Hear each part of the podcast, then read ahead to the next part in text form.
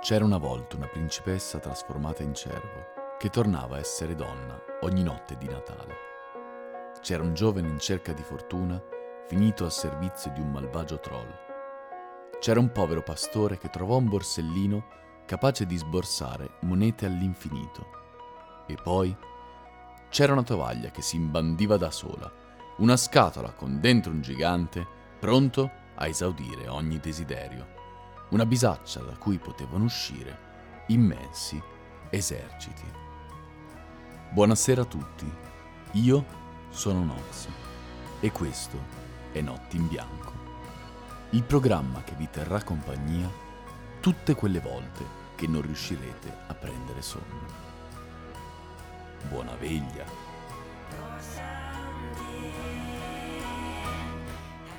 I tre doni. C'era una volta un pover'uomo che aveva tre figli. Il maggiore, una volta diventato adulto, chiese al padre di potersene andare per il mondo a cercare fortuna. Il padre acconsentì e così lui partì. Dopo aver cercato di entrare a servizio in diversi posti, giunse finalmente a una fattoria, il cui padrone era disposto a prenderlo. Gli fece da servo per tre anni ed ebbe cibo in abbondanza, ma nessun compenso.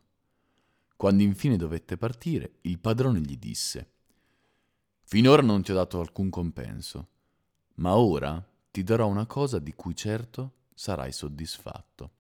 Ecco una tovaglia. Quando la distenderai dicendo tovaglia, apparecchiati, ti si pareranno subito davanti i migliori cibi di ogni tipo. Il giovane ringraziò e se ne andò. Quando rimase solo volle provare. Tovaglia, apparecchiati. E quella gli presentò all'istante tanti e tali cibi e così meravigliosi che a malapena avrebbe osato desiderarli, anzi, più meravigliosi ancora. Sulla via verso casa, a sera, arrivò alla locanda di una vecchia ostessa. Lì si fermò per la notte, ma prima di andare a letto disse all'ostessa Metto qui questa tovaglia. Non ditele, tovaglia, apparecchiati, perché non è bene. Quando si fu addormentato, lo stesso non riuscì a trattenersi dallo scoprire cosa accadeva se pronunciava le parole proibite. E allora disse, Tovaglia, apparecchiati. E subito vide il potere della tovaglia. Cercò allora tra le proprie tovaglie una che le somigliasse del tutto, la piegò e la mise al posto dell'altra che prese per sé. Al mattino il giovane se ne andò tranquillo con la tovaglia che credeva quella giusta e la sera arrivò a casa dal padre. Adesso, padre mio, non ci mancherà più da mangiare, disse.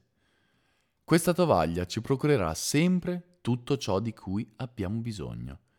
E aggiunse, Tovaglia, apparecchiati. Ma poteva dirlo quanto voleva, non compariva nessun cibo. Il giovane si rattristò molto e non riusciva a capire perché le cose non andavano per il verso giusto. Ma il padre si arrabbiò e gli disse che aveva perso il suo tempo senza guadagnare niente. Nel frattempo, il secondo figlio era abbastanza cresciuto e anche lui chiese il permesso di andare a servizio. Il padre glielo concesse, ma lo pregò di comportarsi meglio del fratello e lui promise. Finì a servizio dallo stesso padrone e quando lo ebbe servito per tre anni e decise di ripartire, quello gli diede un piccolo scrigno. Bastava dirgli scrigno, sborsa, e ne uscivano corone e ducati a staia. Tornò contento verso casa con il meraviglioso dono, ma anche lui dovette passare la notte nella sventurata locanda. Una volta posato lo scrigno, temendo che la vecchia scoprisse le sue qualità, la pregò di guardarsi bene dal dire Scrigno, sborsa. Lo stessa pensò che pure bisognasse provare, e quando lui si fu addormentato disse Scrigno, sborsa. Quando vide che era buono come la tovaglia che aveva già, se non migliore, non ci pensò due volte. Lo prese e lo nascose Cercò in men che non si dica un altro scrigno che gli somigliasse perfettamente e lo mise al suo posto. Una volta giunto a casa, Il figlio si vantò molto del meraviglioso oggetto che aveva portato con sé, ma quando si trattò di metterlo alla prova dovette vergognarsi. Ora anche il figlio più piccolo desiderava andarsene per il mondo. Il padre era molto contrario, perché non credeva che gli sarebbe andata meglio che ai suoi fratelli, ma il figlio lo tormentò tanto che alla fine dovette dargli il permesso. Si ritrovò a servizio proprio dallo stesso uomo dove erano stati gli altri, che dopo tre anni gli diede un randello tale che quando gli diceva Randello, picchia! Quello picchiava chi gli era ostile finché lui stesso non gli chiedeva di fermarsi.